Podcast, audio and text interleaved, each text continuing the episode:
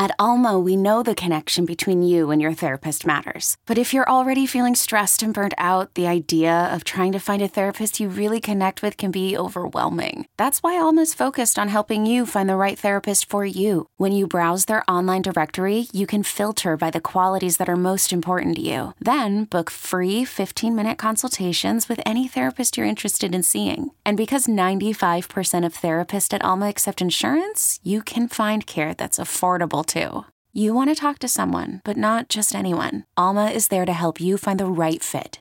Visit helloalma.com slash therapy30 to schedule a free consultation today. That's helloalma dot com slash therapy30.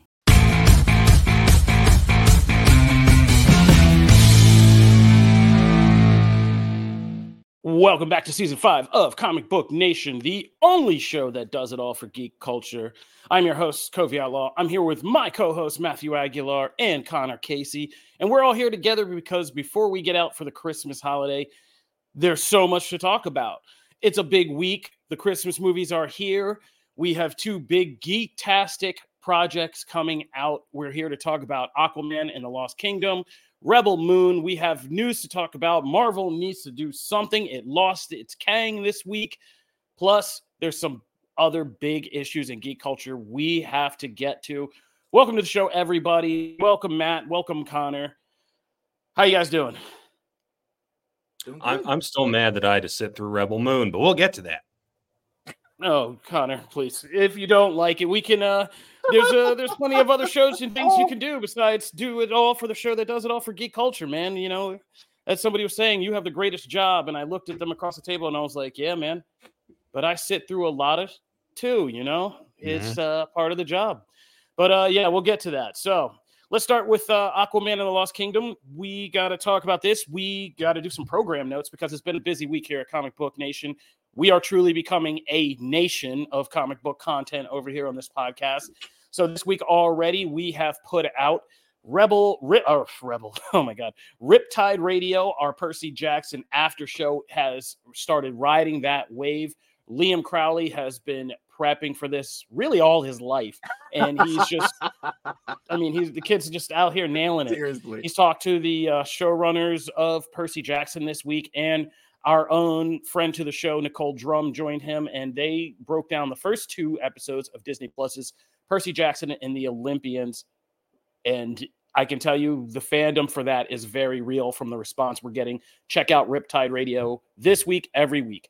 Matt's still killing it with the pull list. He is single handedly taking the comic industry by the uh, cojones away from the crazy people and uh, giving us a sane place to talk about comics every week, the biggest storylines, the best recommendations, and uh, this week was no different. We we had a lot of fun talking about Superman and Animal Pound and Wonder Woman. So check all that out. Plus, guys, you are not going to be bored over the Christmas holiday. Connor Casey and I dropped the Aquaman 2 full spoilers discussion. So this episode, our live show, will be just kind of relaxed, no spoilers. We're just going to talk about what happened and our feelings about the movies. But for the full breakdown, go and check out our Aquaman spoilers episode. We will also have a Rebel Moon spoilers episode, so we can really dig into all of that. So check that out after this one. So, like I said, busy week. We are a whole nation of comic book content. But uh, let's get into it. Connor Casey, uh, let's give people a quick review and kind of tease of what we were thinking about Aquaman 2. You've had a chance to sit with it for a couple more days. Uh, what would you think? So it's like like I said in the in the spoiler review, it's not bad enough for me to hate it. It's just not good enough for me to remember it in more than a week. It's it's this feels like the Marvels and Quantumania in that what made it on screen is a stitched together version of about four different cuts of this movie.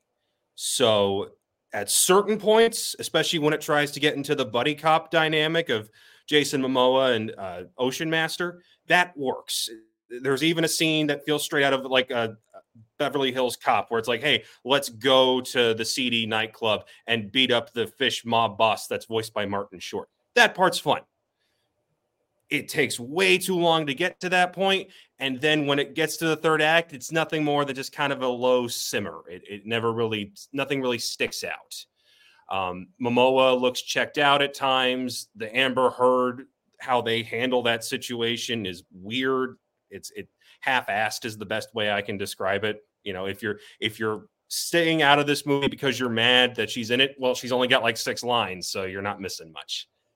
Um, the DCEU goes out on a whimper, but this is not the worst thing I've seen this year. It's not the worst superhero movie this year. It's not the worst DCEU movie this year, but it's not great. I mean, in that sense, I, have I've decided that I think this is actually the perfect ending to the DCEU because it's a mix of like different parts of the franchise come together. You know, the the last remnants of the Snyderverse plus whatever comedic nonsense Jason Momoa decided to do with this actual chapter. Um, yeah, it, it's just it's divisive people are going to be like, "Oh, it was enjoyable." Some people are going to be like, "That was the worst thing I've ever seen," and some people are already saying that. And uh, yeah, and even in this sense, I don't think we'll agree on anything about this or this whole thing or ever put this part of history to any kind of real resolution. So uh, you know, it's par for the course. Uh, I think that Aquaman 2, I told I was joking with Connor that he and I got to sit at the uh, you know historic Opryland theater and see two IMAX movies this year. One was Aquaman 2 and the other was Oppenheimer. And I was like, I saw a really good movie in IMAX and I saw a really not great movie in IMAX. And so, yeah, this was it isn't great. And you know, there are parts of it, and we go into this in the spoilers episode. I feel like this we we break it down in detail about how this is really like five different movies plus studio notes, like and reshoots like crammed in together and it's kind of unfortunate. But if nothing else, I think it makes me appreciate the first Aquaman even more. Like I think I'm going to go back and watch that fondly now and be like, at least this one had heart and drama and like was an epic. This just feels like I, I joked it was a 2007 superhero film, but it also, if you want to compare it to Beverly Hills Cop, it feels like a 90s like tired sequel already where they just started retreading things and the same tropes and stuff and yeah, so it, it's not great. And I think if we both said if we had to recommend something this this holiday for Christmas, I would tell the family to go see Wonka. And I think yeah. you felt the same mm. way. Yeah, take the kids to Wonka. If you want to go see something a little more serious, go see Iron Claw. The, the, seeing this isn't the worst thing in the world. It's not the worst. Uh, yeah, I, I, I got my, I got time to use my hands this time. Um, but it, yeah, if you see this, you know, it's two hours. It's not the worst thing in the world to see it, but there's better stuff out there. It's better than Morbius. To answer a question from our top fan, Damian Gray, it's better than Morbius. Well, it is, um, in fact, Morbin time. Yes. Uh, yeah. The, so I, Andrew's actually going to go see it uh, in an hour. in, the, in the comments, what one of the things I wanted to, to ask, obviously this is non-spoiler stuff, but like one of the things that intrigued me most, I have not seen it. So one of the things that intrigued, and I was one of the biggest defenders of the first movie because I I really still love that movie a lot. Um, I was intrigued by in the comics all the parental stuff has become such a bigger part of Aquaman canon, and in this, obviously they're they're kind of going further back than Andy and stuff like that. But how is that stuff? Is there a lot of it? Is there a lot of the seeing Arthur as a dad and stuff? Does that get into some of the things we've seen in the comics? What can you tease from that? How did that work for you? I'll let Connor go. All. I'll let Connor cook first, and then I'll say something. Let's just say with no spoilers because we got someone going to see it a little bit. Let's just say that particular plot line got caught up in the Amber Heard legal drama. Uh, so if you're asking yourself, hey, why does this feel like a single parent movie? That's why. Yeah yeah, there is even a there's even a little shout out to single parenting. There's a little, and we talk about this in the spoilers app. Um, I don't. I think people expect like big turns and drama in this. No, there's just a lot of this movie is the ultimate sidestep movie. There's so much, so many issues it had to sidestep that everything you just feels like a sidestep. Mm.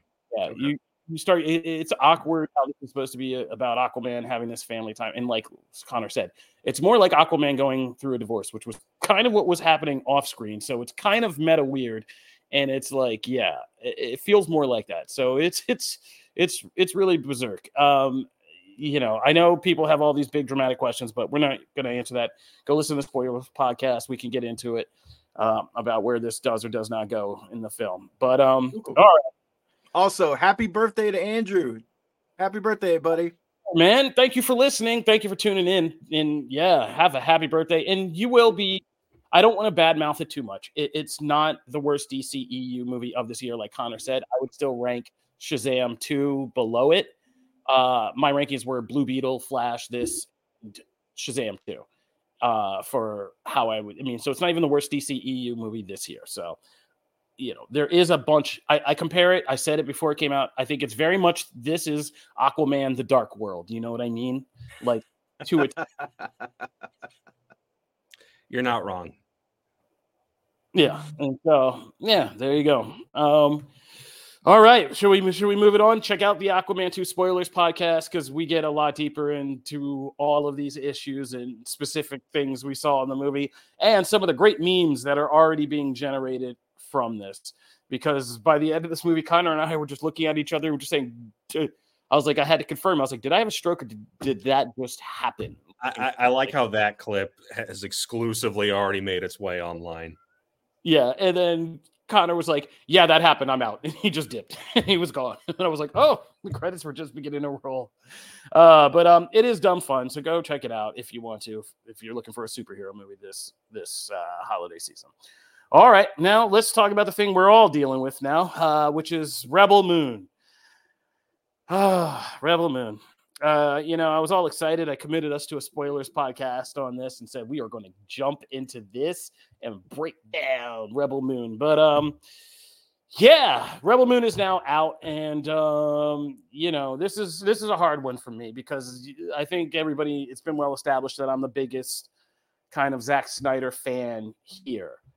Uh, and this was weird Oh, Andrew, as one final birthday present, just as a callback, uh, the 3D stuff was filmed, but it's filmed like a 2000s 3D movie. It's not James Cameron, but it's a little weird. It's a little hokey in places, but uh, yeah, enjoy it.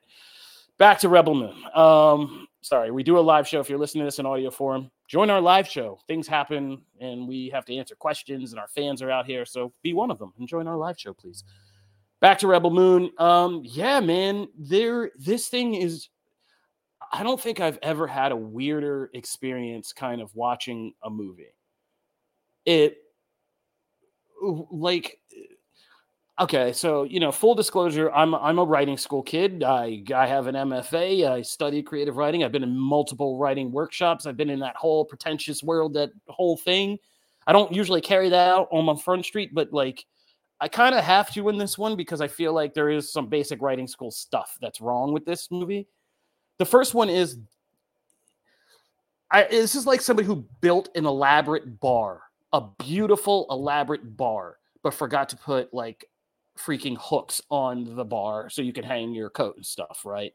Like those basic accoutrements are just missing. Mm-hmm. There is no hook into this movie.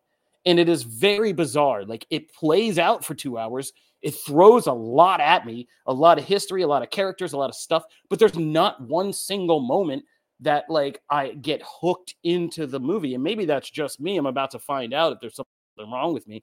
But like I, I tweeted at one point, I was like, Am I supposed to care about this all already? Because it feels like I started this movie when it said press play, but like I'm in the middle of like a movie I turned on TV and I don't fully understand the context of it. I'm like, uh, I'm still trying to figure out why is it going to hook me to care? And I'm like, no, weirdly this whole movie played and i was just like i did not care. I didn't hate it, eh, but i didn't care uh, and like i've never been so emotionally detached from a movie in my life. It was very strange to me. Uh yeah it, it just feels like snyder and netflix may not be the best combination because just giving unlimited money to somebody who probably does need creative reining doesn't feel like this is working out. We just made something that just feels all product and like no heart, no story. And it's kind of it's weird. So we're gonna have to do this in a lot more detail in a minute. Sorry, but like, what did you guys think? Is there anybody who has a counter opinion? Because I know Connor's about to just rip this apart. So why don't you just get that out of the way? I'm mad, Kofi. I got a video game stack about yay high that I need to finish. I got presents to wrap. I haven't seen the last season of Barry and I'm behind on the Righteous Gemstones, but I had to spend two hours oh, watching this last night. I think Zack Snyder should be allowed to be director of photography. He should be allowed to handle action scenes. He should be able to handle choreography and cinematography and costumes, even if he wants to. But let this man never get near a script ever again because Christ on a crouton cracker was I bored with this one and detached. There's not a there's not a character to cling on to. I spent like seven seasons with Jax Teller and Sons of Anarchy. He's in this, and I don't care.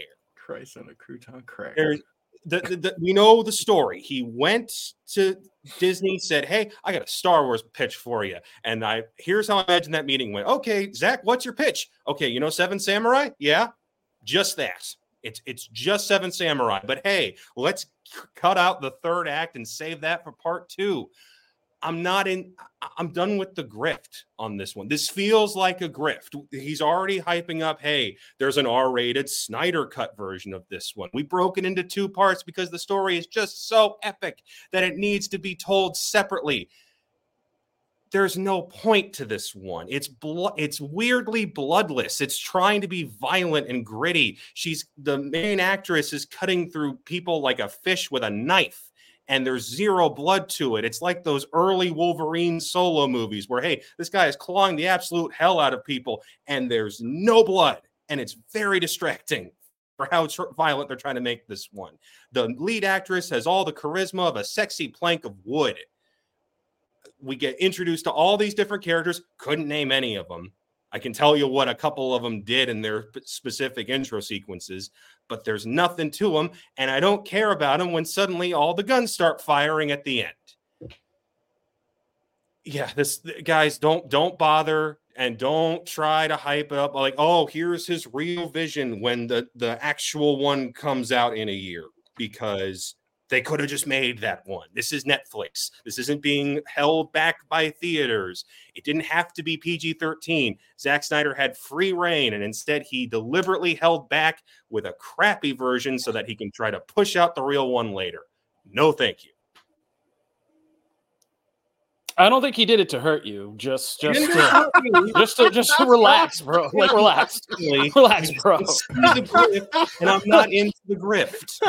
I, I know, bro. You gotta relax. You sound like he didn't do it to oh hurt you, God. man. I, I don't think he did it personally to hurt you. That, that's time I can't get back, Kofi. Also, Christ on a oh, crouton man. cracker is gonna is already taking off in the comments, so that's uh it's gonna be a forever a forever thing. Um, no, I, sure. So, um, so I well, here's the thing. So I agree with part of what Connor's saying, and you've seen it in the comments too. I think one of the things coming into this that also turned me off was the all the talk of a director's cut already, all the talk of this. It's different. It's this personal vision. It's all this, and I was I was the same because I've been I've been on Snyder and me and Kofi have had many uh, back and forth, right? I, I've been on that for like, hey, stop, like, doesn't have to be a director's cut. Make a two hour movie. It's okay. It doesn't have to be eight hours to get your ideas across, right? And I've been very much on that. And um, so all that talk going into it and him already plugging stuff before it's even out, that bothered me and that and that turned me off. So then I watch this movie. And I say that to say, I freaking love this movie. I, I love this movie. Here we okay? go. I Here we and go. everyone can and everyone can look at my tweet when I because I tweeted last night. I was like, I'm an hour in and this rules. All right, I was already in, and then I finished it. I stayed up, watched it all in one go because I was gonna watch the rest in the morning, you know, because I had to get some sleep. No, no, I had to finish it, and I was just like up for like an extra like half hour because I was just like hype, right? Because I was like, oh my god, I need part two now. I need I am I am all in on this on this universe. But here's the thing. I can't say because because I agree with some of Kofi's points. There's there's pockets of like just exposition dump.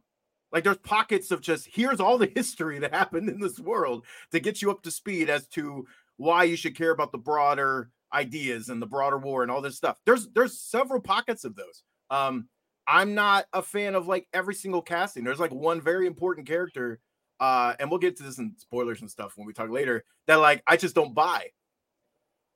All that aside, and Connor's right about the core idea. Seven Samurai. It, it, it it's, hey, form the team. It is. It is Star Wars A New Hope, every plot beat. It is wearing the skin of A New Hope, but we mixed in some Seven Samurai stuff. and it's awesome. That's it. It's boring. it's Well, awesome. this- well, the if you core guys- idea is just forming a team. We talk about this in comics all the time. I don't know how many times This was talked about it. originally going to be a Seven Samurai Jedi movie that Yeah. Snyder was going to do. That was Yeah. what, what it was. And because we were some of the first people who broke that story at the time. And then it kind of morphed and rumored that it, it was, they maybe wanted it to be a Seven Samurai movie, but like kind of built around a story of Yoda kind of earning his stripes and, and kind of getting his like perspective on how, you know, messed up things can get and, and all of that and getting wiser because of it. And I don't think that was like what Snyder didn't want to get into the box of the franchise stuff, and then that never worked out. And you can tell yeah, from like the, the, that shell is there. And for me, we've said this many a time when we talk about like new books, building the team or whatever. Those arcs have been done to death, but there's a reason they work, and there's a reason that people keep doing them. Is because in when in some cases, in a lot of cases, they're effective. I for me, this was effective. I couldn't name you every single character. You're absolutely right. But the core group of people that we meet along the way as part of this team, I liked every single one of them. I even liked the robot. Uh freaking uh oh my god, what's his I always want to Anthony uh, Hopkins. yeah, um I'm blanking on his actual name though. Uh it's like I don't know any names. Yeah, don't I worry forget about it. Jimmy. Robot. Yeah, Jimmy. So uh, I I love him, and I love, and we'll get into other stuff later. I was bummed that like he's not in it more because those. Hey, yeah, wait, wait, wait! You're getting really spoilery. Let, that's not do spoiler. I just said I'm avoiding the spoilers, but I wish he was in it more. That's not a giant spoiler. I just wish he was in it more because I think some of the coolest stuff is is is with him in it, and some of the ideas that sets up. I I really I really dug this. I like the fight scenes. They were fantastic. I bought in. Like I was like completely I, I have issues with it, but I but I leaving it, I go, I want to see part two. And I'll probably watch that stupid director's cut. Well, we got a whole spoilers episode that I want to get into where I want to get into more about kind of where I believe some of the issues lie in this. But we have a whole spoilers episode to do. And for people to listen to, we can break this down in more detail. Uh, I, I'm just kind of happy that uh, we have a variation in opinion here. Matt, you are my Rebel Moon. You've decided to step out and just say, no, you shall now pass. I enjoyed this. And uh, that's good, man. That's good. All right, so check out our full kind of uh, Rebel Moon review, which apparently they say I have to write as soon as I get out of filming this. I don't, I don't really remember that, but sure, I'll write it. But um, uh, besides that, I have uh, we're going to also record a Rebel Moon spoilers discussion, and uh, check out all of that on comicbook.com. Uh, before we kind of take a break, let's take a quick look at the news. There was one story and one story only this week that we should probably talk about. And uh, we almost got to you on Monday about that, but we got squeaked out by another podcast who got in there right at the uh, last minute. We had our plot all together, we had our team together, and uh, they hopped on and got it. So now's our little chance to kind of talk about Matt. I think I marked you down for this, but you just said some crazy stuff. So I- I'm going to take this one because you just said a lot of crazy stuff. Uh, so Jonathan? Majors was convicted of multiple accounts of his kind of harassment and assault charges. Not convicted of others, but convicted enough.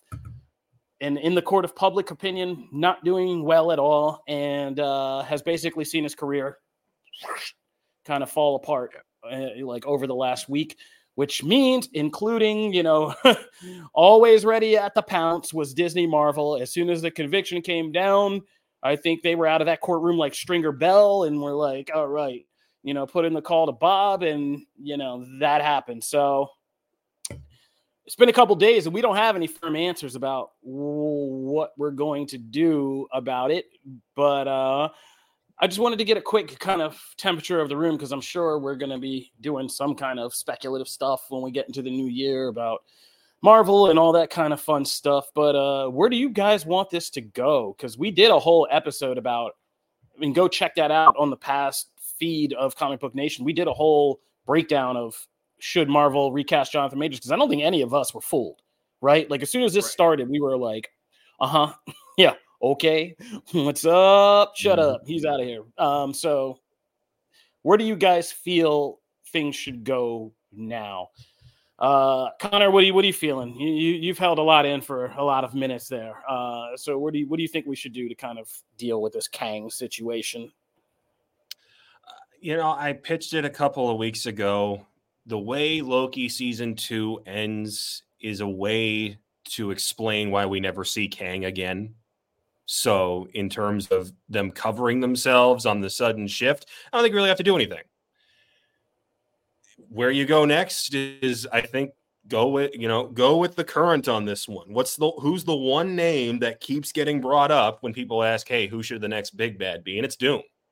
And all it takes is an introduction in Fantastic Four, and then you've got him for Avengers Five. There was nothing.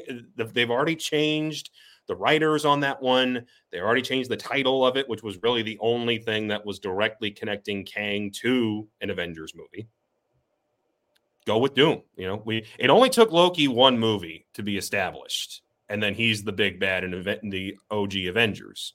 That's all you got to do here. Okay. What about you, Maddie? You know a lot about Marvel. What should they be doing? Um, I mean, look, I'm with I'm with Connor. I I want this to be done. I, feel like your your expediency is better here. So the quicker you can get out of this and into something else, serves your long-term planning. Only problem is, of course, that there are some movies that are like halfway in the can, and if they had any kind of involvement with, you know, Cap, especially, like they had any kind of Kang involvement, like you've got to redo that, obviously. But I mean, if it helps you get out of it quicker, I feel like you you should recast, like you should have done before. I felt like you should have recast this before. I felt like you should have recast this you know, forever ago. Frankly, I thought you should have never gone with Kang in the first place, but that's uh here nor there. So uh that was always the never gonna move. let this go. Never no, I won't. No, I won't. It was dumb. You are vindicated. I mean, Kang after Thanos. Why would you People but had anyway. blood had to be drawn, but you were vindicated in in your opinion. Yes. so so my my thing is though, the sooner you can get out of it, the better. If you need to recast because of commitments you've already done and things, go ahead and do that time will you know forgive that everyone will know why it's not like you're just doing it everyone knows the real life parameters of that right and it can be fine uh if you can i think doom is some people will say safe but safe is good here i think that's that's what you need you need stability you need a character that can handle that kind of weight and doom is that character. And if you've already got the Fantastic Four coming in, which you've already said you do, and you've announced things, that makes all the sense in the world, especially if you're going to do Secret Wars and all that stuff. Like, just, you know, all the reports have said that Marvel has an issue with like making last minute changes to scripts and doing all that stuff on the fly. Why can't you do it this time? Like, mm. just make that happen and move out of this story because I think, on a broader sense, that story is not working. Kang's story, even without all the stuff with Jonathan Majors, if you just take the Kang story and like some of the that's not working. People are it's not resonating with people. So remove it. move and move into something else. And so yeah, faster the better.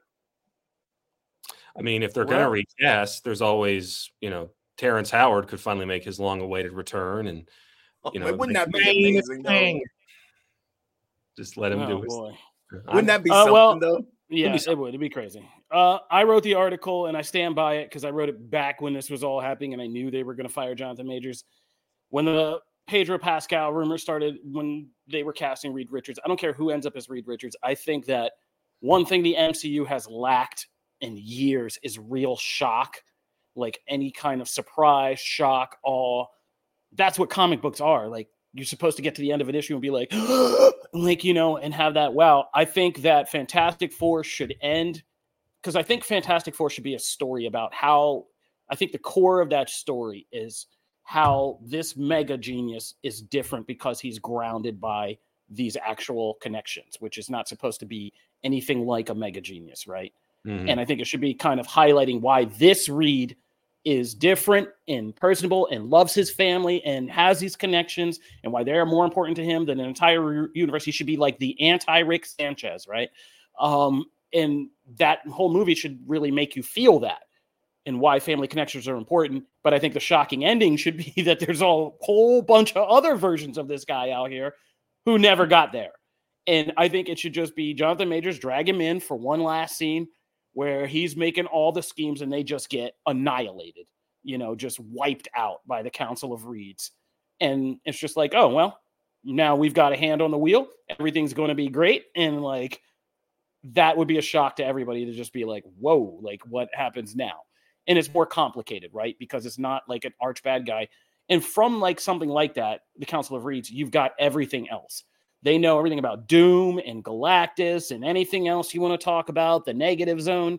Like all of that is in that stew already. I'm in and for that and then you can kind of go backwards and then the maker at the head of it all just kind of Mhm. make it a simplified merge thing. The maker is the head of this council of any chance to get the maker in more is good. yeah I, I because yeah whoever they get to play Reed i want you got to have a Reed and a maker. Like if you don't do that then i'm just done. Like i'm gonna be done. I'm like what are we doing here? Um so like yeah i think you can shock people by doing that they having a great fantastic four movie and then having this kind of twist at the end of it and it just come kind of completely changes and then you still have the framework for anything you want to do now it's just you cross out kang and put like the reed dynasty or something It's like not- that Oh man, that would. Oh my god, it's the logo. Now, By Yeah. the way, like if you like if you go that like meta and hardcore with it and do that, um, that's that's not a bad idea. Also, Damon, just as a note, I saw the the comment, and you are correct. They couldn't just recast things earlier because you No. do have to let the court system settle it first. You are absolutely correct on Now, that. So Did did the Pedro Pascal Reed Richards rumor did that die on the vine or is that still a thing? People are yelling at me online saying it's not real, but uh, I mean, who knows? Uh, we last we heard is he was in talks. Talks are always talks. You never know. I, I don't think it matters who it is. Like I think they're going to cast the right person to take on that role. It's just what you do with Reed, whoever it turns out to be. Um, but that's just me. So, and I said I already wrote all that out, so that's why I'm standing by it. But I think it does a lot of things for you while allowing you to kind of like still keep the basic framework of what happens next because then that makes it more interesting when it's like doom who steps up to become god doom and like it's doom this evil person who kind of like takes on reed richards and you know then you get a little bit more of this tension between him and sue and like there's a lot of things you could do but Well, hey you I'm also just- get the Thanos thing, right? Of like, uh, you know, he has a point on one very extreme end of it because he's all he sees this person overrunning everything, but he's just handling it in the absolute worst way, which is what Yeah. made Thanos so, part of what made Thanos so compelling. So good idea. Yeah. All right, well, that's it. We're gonna find out. Marvel's gonna let us know. I'm sure sooner before later because they got a lot of PR to do in 2024. Uh, let's take a break, and when we come back, we got to talk about some other big things that are happening in the gaming world, plus some big things that are happening right here at comicbook.com. And we're going to talk about what's going on on the small screen, comics, and everything else we do for geek culture. So stick with us, please. We'll be right back.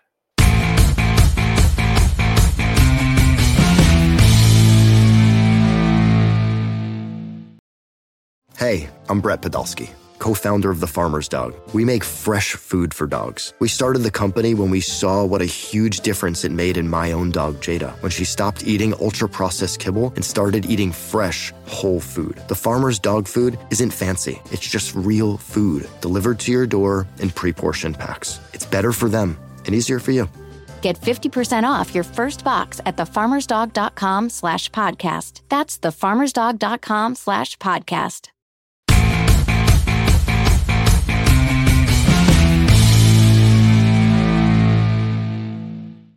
Muted. yeah. Welcome back It's to Comic Book. Nation. Yes, it is. Welcome back to Comic Book Nation, the only show that does it all for geek culture and the official podcast hub of comicbook.com.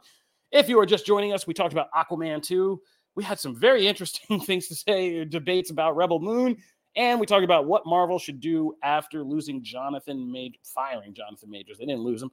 All right, so now let's get into some other geek culture stuff that's going on. Matt, there is some. uh We got to do another RIP. It's not just the Yeah. DCEU this week. We say goodbye to. Yeah, since 1995, the like go-to event of gaming was E3, and now the ESA has officially announced, even though many kind of saw this coming for probably the past you know year or two, but it's been finally put to rest. E3 will no longer be held; it is officially done. Uh, you know, the E3 was really, yeah, I remember, and and me and Kofi have talked about this before. Like I remember, you know, being in the break room at whatever job I was in, and like you tuned in to Microsoft's press conference, you tuned in to Sony's, you tuned in to Nintendo's at E3 because those were the places you heard of the next year of games and the biggest shocks and reveals and some of those kind of classic gaming moments all held there. Uh, and so since 1995, it's it's morphed and become this kind of giant thing. And then the pandemic happened and it never bounced back. It, it always, you know, they, they struggled to kind of in its place. You know, people, the companies really started doing kind of the digital thing of, hey, we're going to have our own little conference that streams. It's going to be about three games and we're going to go 20 minutes.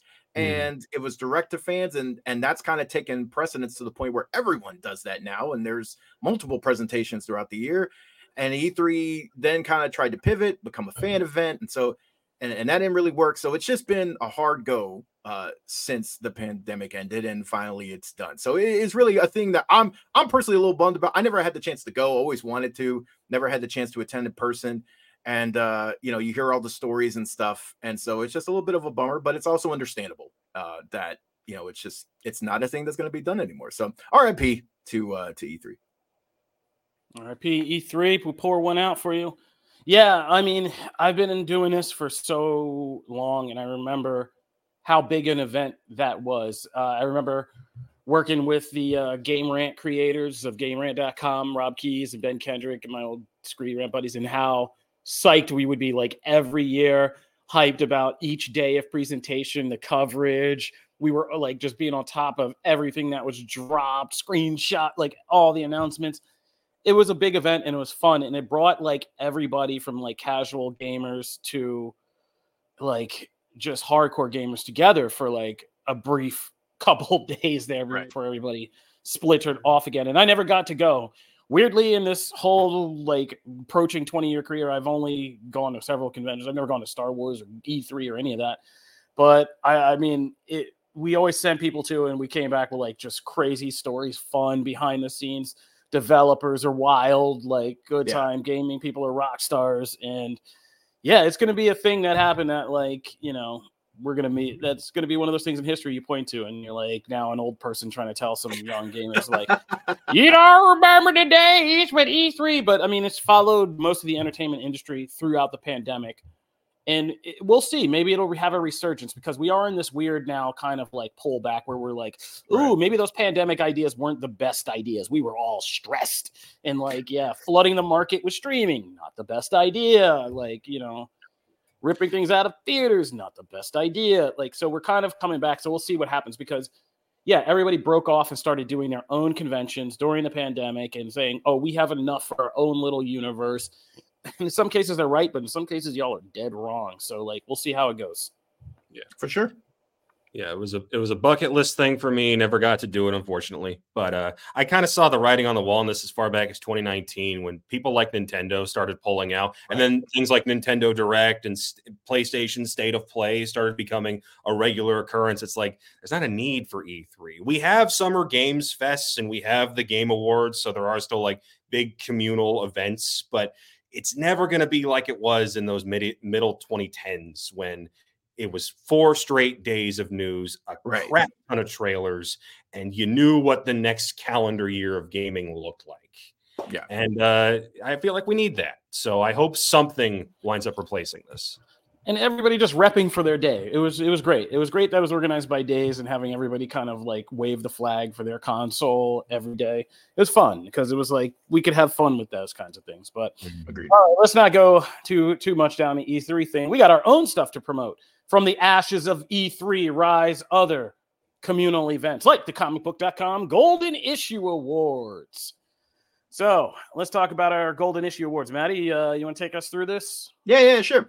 Uh, so you can check out comicbook.com for all of the uh, awards from a variety of categories, and even some uh, additional ones are dropping later today, uh, primarily for the wrestling side of things. So keep your eyes glued there. Uh, but we just wanted to highlight some things because obviously, you know, some of these get are fun. They're they're fun debates uh, within the Slack channels and the office. They always get people uh, hyped up for their side. For uh, best movie, uh, Barbie uh, took the took the crown there, and it, I I feel like that was it was going to be between Barbie and Oppenheimer. and I felt like Barbie was always gonna kind of edge things out. I I adored this movie, so uh, this was this was a big win. And then for best comic book movie, Guardians of the Galaxy Volume Three, uh, which I know Connor is a is a huge fan of, and and this won a lot of people over in the in the office. So uh, big win there. And also we got some you know got some love from James Gunn even on that. So that's a cool moment for for for CB. Uh, you, James.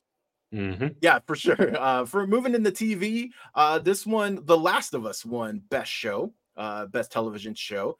Uh, we have ours obviously split into because there are so many. We have it split into comic book, TV show, and regular show. But this obviously, this was a huge landmark moment for gaming uh, as well because this really, Last of Us is one of the, and, and Kofi now says this as a as a huge fan of the franchise now. Uh, but this is one of those seminal stories in gaming. So it was amazing to see it translated to screen.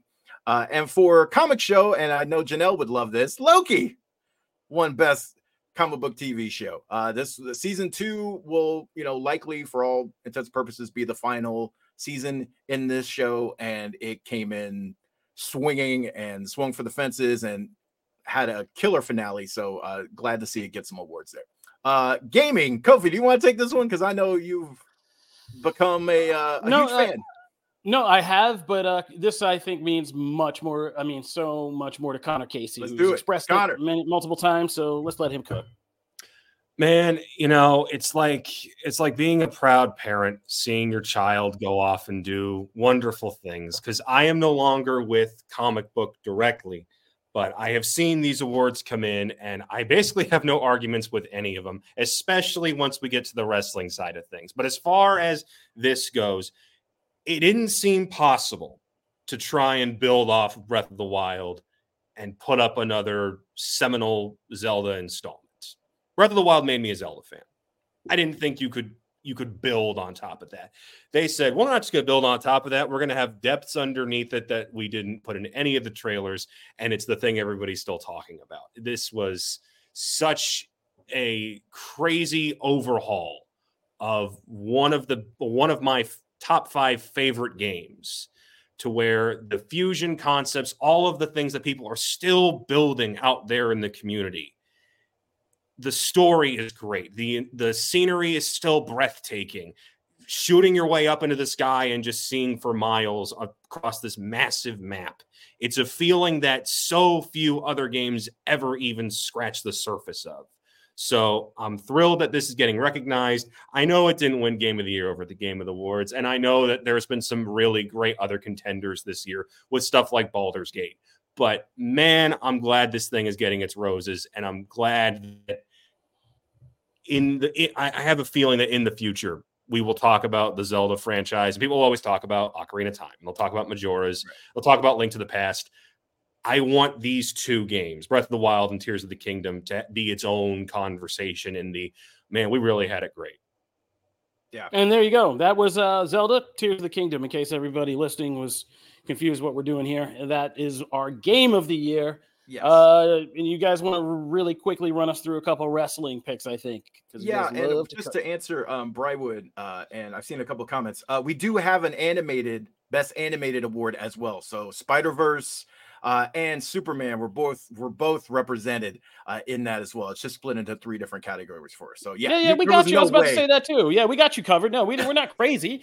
we just we're just like the Oscars. We we we put people in the categories people like steered their favorites into the categories they thought they would win in. You know what I mean? Yeah, there's no so, way like, yeah. Was gonna get ignored. Like it was yeah, just... yeah, yeah. We're not nuts. Yeah, come on.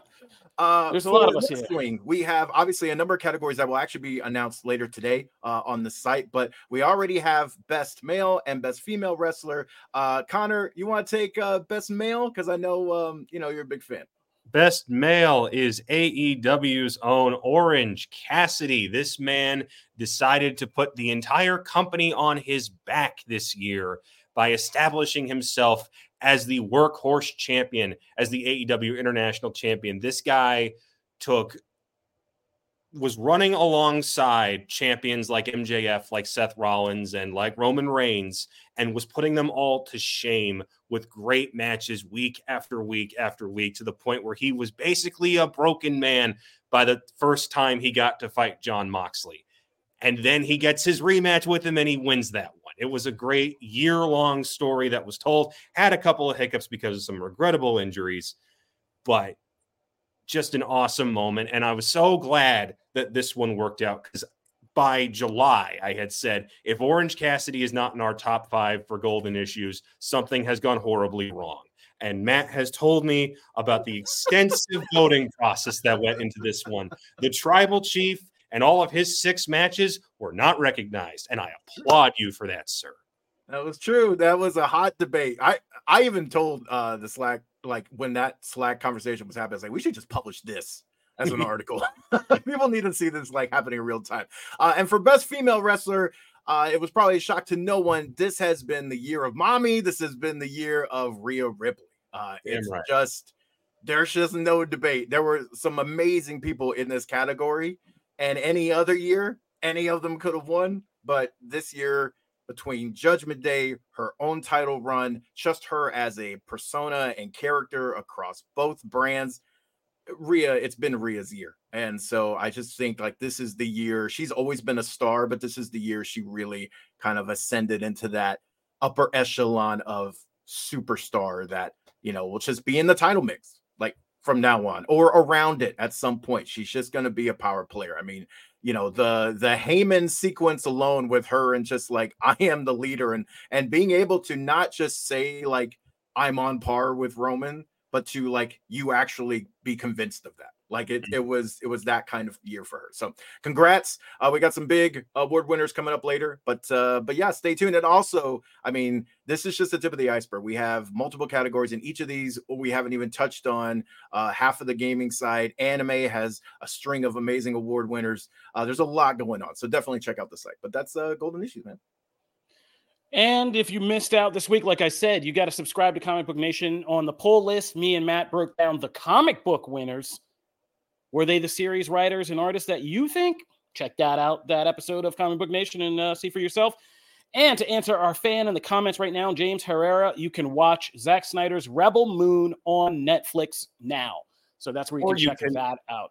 Or you cannot and be happy about it. Connor, chill out. Chill out. Boo, Let everybody do it. Boo this man yeah, let everybody have their thing. Let everybody have their way. All right, so before we get out of here, let's talk about the small screen. Uh, as we said, you got to check out Riptide Radio. That is the biggest thing in TV this week was the launch of Percy Jackson and the Olympians on Disney Plus. I'm not even going to get into it because I didn't even watch it yet, but uh, we had a whole team of people on it. Disney tried to drop it early, screwed up all our plans, but our squad is elite. And so we stopped, dropped, and rolled. Producer Peter, who's on the boards right now, Liam Crowley, uh, everybody came together and really just hammered out an awesome episode of Riptide Radio where you guys can check that out on your favorite podcast platforms, on Apple and all that, and on the Comic Book Nation YouTube page. So if you're a Percy Jackson fan, all my demigods and half bloods out there, go check that out because – I think I mean Liam's serious business. This kid has been in the Percy Jackson business since the series was announced, and I think it is going to be the after show for this series. And uh, check that out. Uh, what if is out today? Is that happening today? Is what if out? Yeah, it's out. Oh man. Oh, go. I mean, I guess that other Marvel show is like uh, our other show is probably on top of that. But uh, go check that out as well, I guess. So, what if is out? Awesome. Let's do it. okay. Did you want to hit South right. Park? Yeah, no, I want to talk about South Park because I was more interested in that. So South Park has a new special out on our parent company, P Plus, uh, and woof, you know, South Park has been like they've done these kind of seasons where they're really these specials. They're just allowed to kind of go nuts with them, and they really, quite literally, went nuts with this one. Uh, it's called South Park, not suitable for children, and it is I was going to text this, but I didn't feel like sometimes our Slack, I feel like I could say an opinion and get eaten alive like I jumped into a thing of piranha, so I don't. But I was going to say it is so extreme what they do with this one. It is so extreme what they do with this one, but it's also kind of brilliant. Like I got it. Like I got like the humor of this, and that's what South Park does well. It's very crass, it's in your face, it's very like over the top, but it's making a good point. And I just think like after this episode, the entire culture of influencers, only fanners, like all of that, it just when you see it like this as a cartoon, it's in a weird way, it just makes it even more silly that it's real life, right? Like this is what people are doing behind cameras. I was thinking about that on Instagram the other day. Just like how many people are just sitting around craning their hands around their asses in the world all day, trying to like figure out how to be on Instagram. And like, if you were an alien and just flew down to this planet and were looking at us, would you be like, what is happening? And just like turn around and look. why all these people have tripods out in the middle yeah, of the in the middle of the gang. Oh, and it's just like and it was it was a really it, it did as Damon's saying in the comments. This reminded me why I like South Park in a weird way because it, it was just like because I had no idea what I was getting into. I was like, what is this going to be like? And like ten minutes in, I was just texting Jim Viscardi like, oh my god, because he had warned me, and I was like, oh my god, like mm-hmm. what is happening? But by the end, I was just like, and everything with the cred drink and like all of that, like, oh man uh, they get a lot of crap in modern times, but this was a this was actually a good just because it wasn't punching down on, on anybody. It was just a universal takedown of the craziness of our of all of our culture, the thing we're all in equally together, kind of taking down how silly it is. And mm-hmm. and they did a good job, in my opinion, man.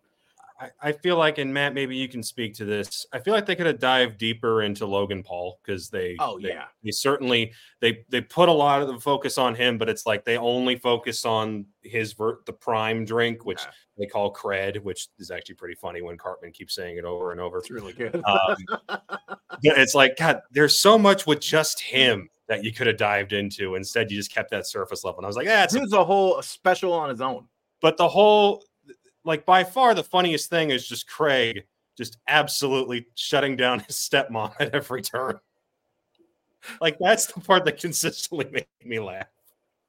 Yeah, I'm with I'm with Kofi. This reminded me of why I used to I used to be a just diehard South Park fan early on, especially those like first five seasons or so. Um, and then I kind of fell off, but but you know the show always kind of gets me back in with things like this and i and i watch it and i just laugh and i remind like oh yeah this is why i loved it. Like this was this is what it's at its best you know? Um yeah. so yeah no i you should watch this if you especially if you're like me and kind of a lapsed fan this will this will bring back some of those you know memories and stuff. This is great.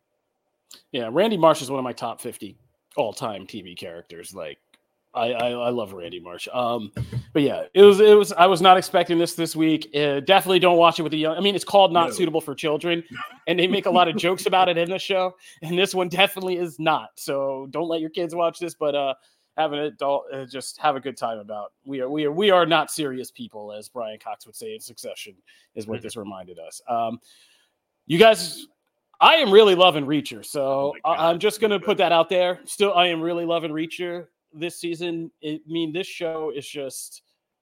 I couldn't believe Medusa. I hadn't been. I had only watched the first episode, but now that Medusa's in it from Inhumans, good for her. I forget. Oh, she was in the, the first episode. Name. Oh, was she? Yeah, but only in I the flashbacks. Remember. Oh, that's right. She was only in the flashbacks. Yeah. But um, I mean, as she's actively come into the yeah, show, yeah, yeah, yeah. like yeah, I'm just so happy for her to shake off that Marvel in that wig. She's a very beautiful sure. actress. She's great. She's funny in this, and like yeah, it's great to see Reacher with like his crew. They're a good balancing act yeah. for him and kind of keeping him honest. I haven't watched this latest episode this week. I've seen the first three. I'm just saying that because I'm excited. Like Reacher is now appointment TV. And yeah, I'm also just really happy for Alan Ritchson, who's just like so great in that role. And I'm, yeah, yeah, I'm with you. I think it's it's awesome seeing it get its flowers because we both loved season one and like season one was fantastic. I I I adored that season, and a lot of people did. Like it was popular. Obviously, they greenlit it for season two, but it still felt like it was under the radar. Like not a lot of people were talking about it, even when it was started being advertised for season two. And now you're seeing like you know it's like one of the most viewed, if not the most viewed TV show on Prime Video. It's all the like it's awesome to see the the audience really there with it and take off and it, it's well well earned. Like Ritchson, this is this is a role that like you know you can see this going for five seasons, six seasons, right? Like I hope it does. Like uh it, there's there's obviously books, so um and they're already talking about season three, so I'm very excited. Yeah, and it doesn't. Co- I mean, it's it's it's a gold mine. It's one of the. It's a show where all you need is to pay is the main star and a couple supporting actors, like the girl Neagley is the only other person you really probably have to pay and you can reset the premise and you can adjust the budget. We've seen them do it in a COVID budget, like in restrictions. We've seen this Yeah. more expansive season. So you can make it small, you can make it large, you can kind of go back and forth, and like it's got to be cost effective.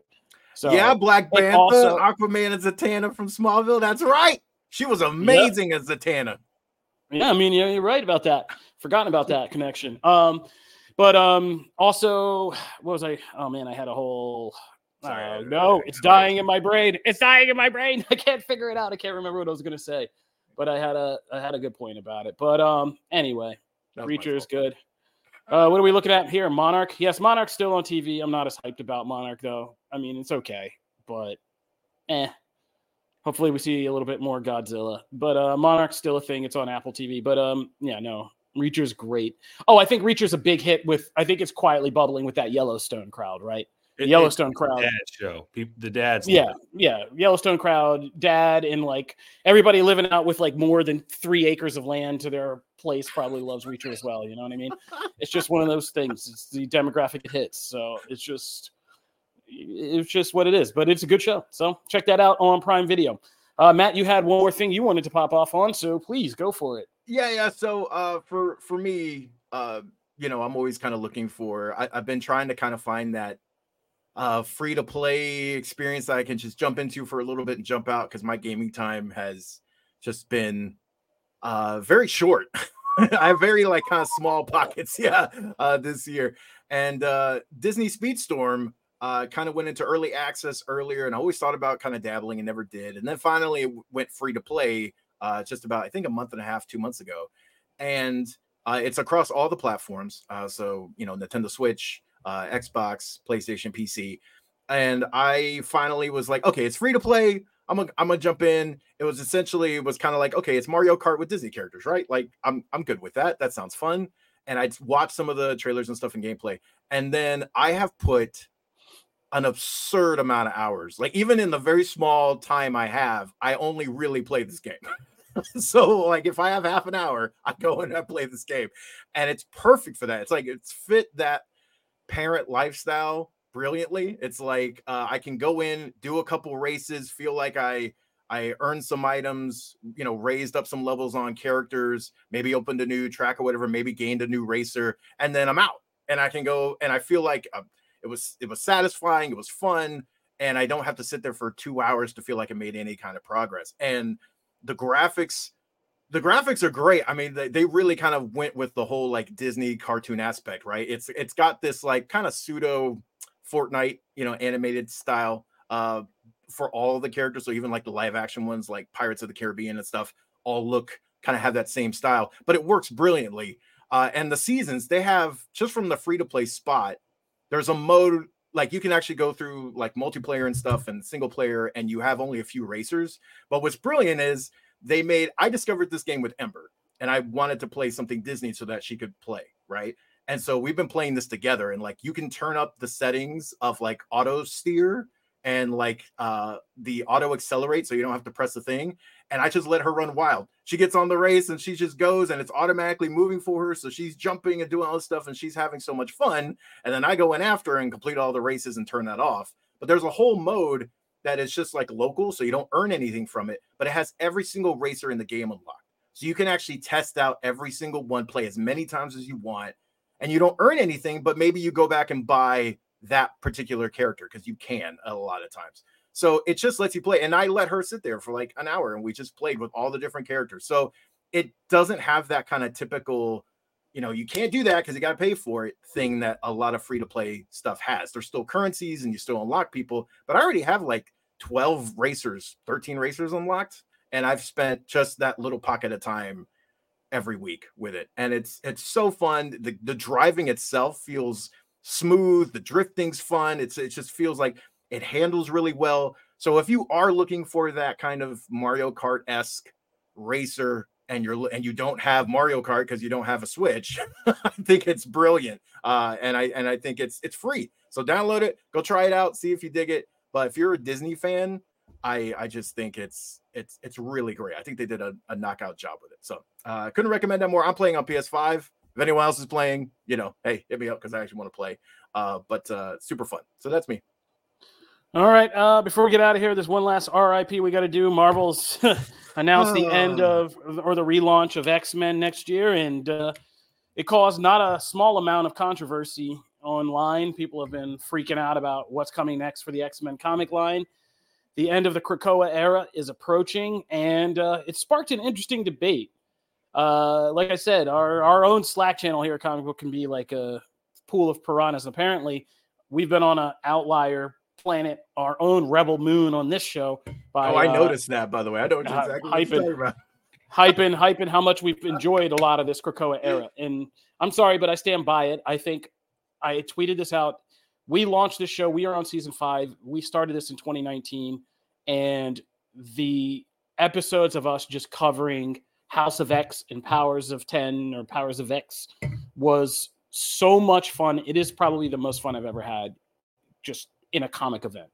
It was so rich and just sparked so many theories, just us trying to process and put everything together every week. It was so much fun. Now, granted, like when the plans changed and Jonathan Hickman left, yeah, there was a mix of like some really good ideas. Mm-hmm. Like some of those X Men books may have won some major awards for us this year in the golden issues. Um, but like Immortal X Men, X Men Red, like stuff like that, there was a lot of fun stuff. There was some stuff that didn't work like the original Marauders run was so good, yeah, so good, and like there was just a lot that we enjoyed about this, and and you know whatever comes next. There are things, and uh, we've written multiple articles about this. We've said here's stuff from Krakoa we'd love to see in movies and like and ideas. If nothing else, Hickman made the X Men unique. For once, the X Men are not just some easily replaceable things with like Inhumans or Eternals or things. Right. They're not just community of super people. It's like the things they did with making mutant powers work together in, in circuits and, and combining them and doing all that in the timelines. Like there was interesting things that were set in motion here, and I keep and I hope they keep the fertile ground yeah. there. Um, I like that the overarching thing is you know mutants, men, machines. There's a war.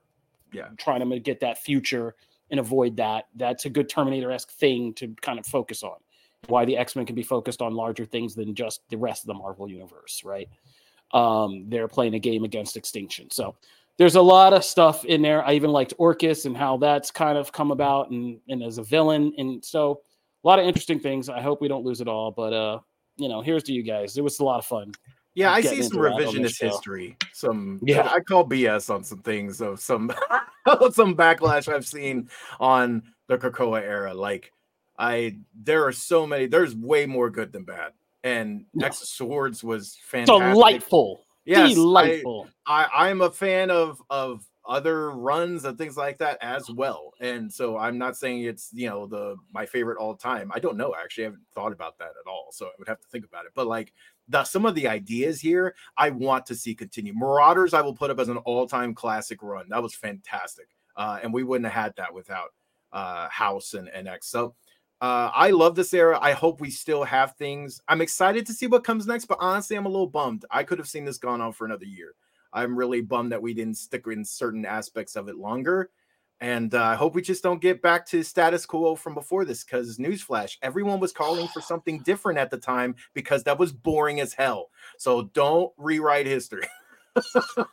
yeah. Oh, Hellions. Oh, man. I'm getting some memories. Damon brought up Hellions. That was a great run. Hellions was a great yeah. book.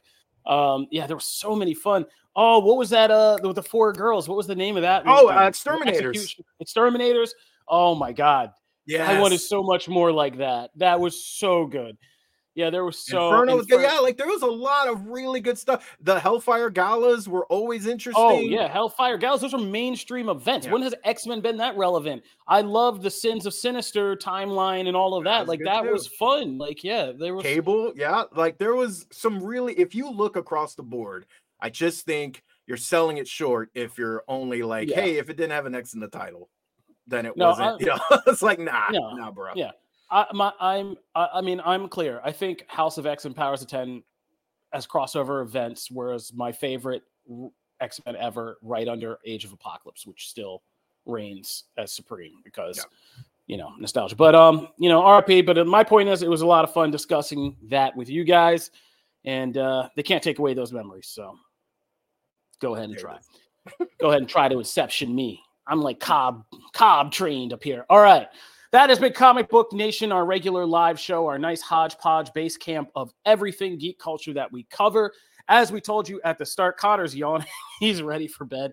Uh, as we told you at the start, though, this show has a lot of spin offs. So be sure to listen to our Percy Jackson after show. Be sure to listen to the pull list. Be sure to listen to our Aquaman 2 spoilers discussion.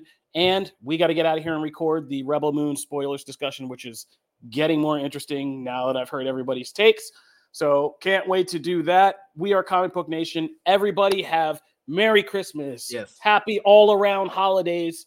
Safe New Year. And we hope this has been a weird year. No doubt. It has been a very weird year. It has been all the good, bad, and ugly of life crammed into one place. But one thing I got to say is we did something this year with this show where, with you guys' help, to just blow the show wide open, prove that, like, hey, we are out here. We are kind of now competing and being comic books number one show. You know, we got to compete. We, we might lose his spot, top spot here and there, but we coming back. And uh, we just showed like how much we can do with this show, how many kind of different things we can cover, how much interest you guys have in it. And more than anything that has helped us survive five seasons, that we have a dedicated and growing fan base at all times. It just ticks upward, and you guys stick around and you listen to stuff. And even our bosses' bosses just look at that and they go, and we're still here. And uh, that's been the best Christmas present to all of us. So thank you guys and have wonderful holidays. I mean that. I want everybody happy. You know, life is still life, but uh, take a few days and just I hope everybody has some light happiness. And uh, if you need some friends, hop on and uh, listen to us or hit us up online. You can find me at Kofi Outlaw. You can find me on YouTube at Connor J. Casey. You can find me on threads at Matt Aguilar CB. Oh, I see what you did there. I see it. I like it. All right. You're getting me more active on threads. All right. we, we need to know. We need more new goals of 2024. Come on, man. Like, yeah, I know what's getting next. So, uh, everybody, have a good time. This is Comic Book Nation. We'll see you guys out there. Peace. Later.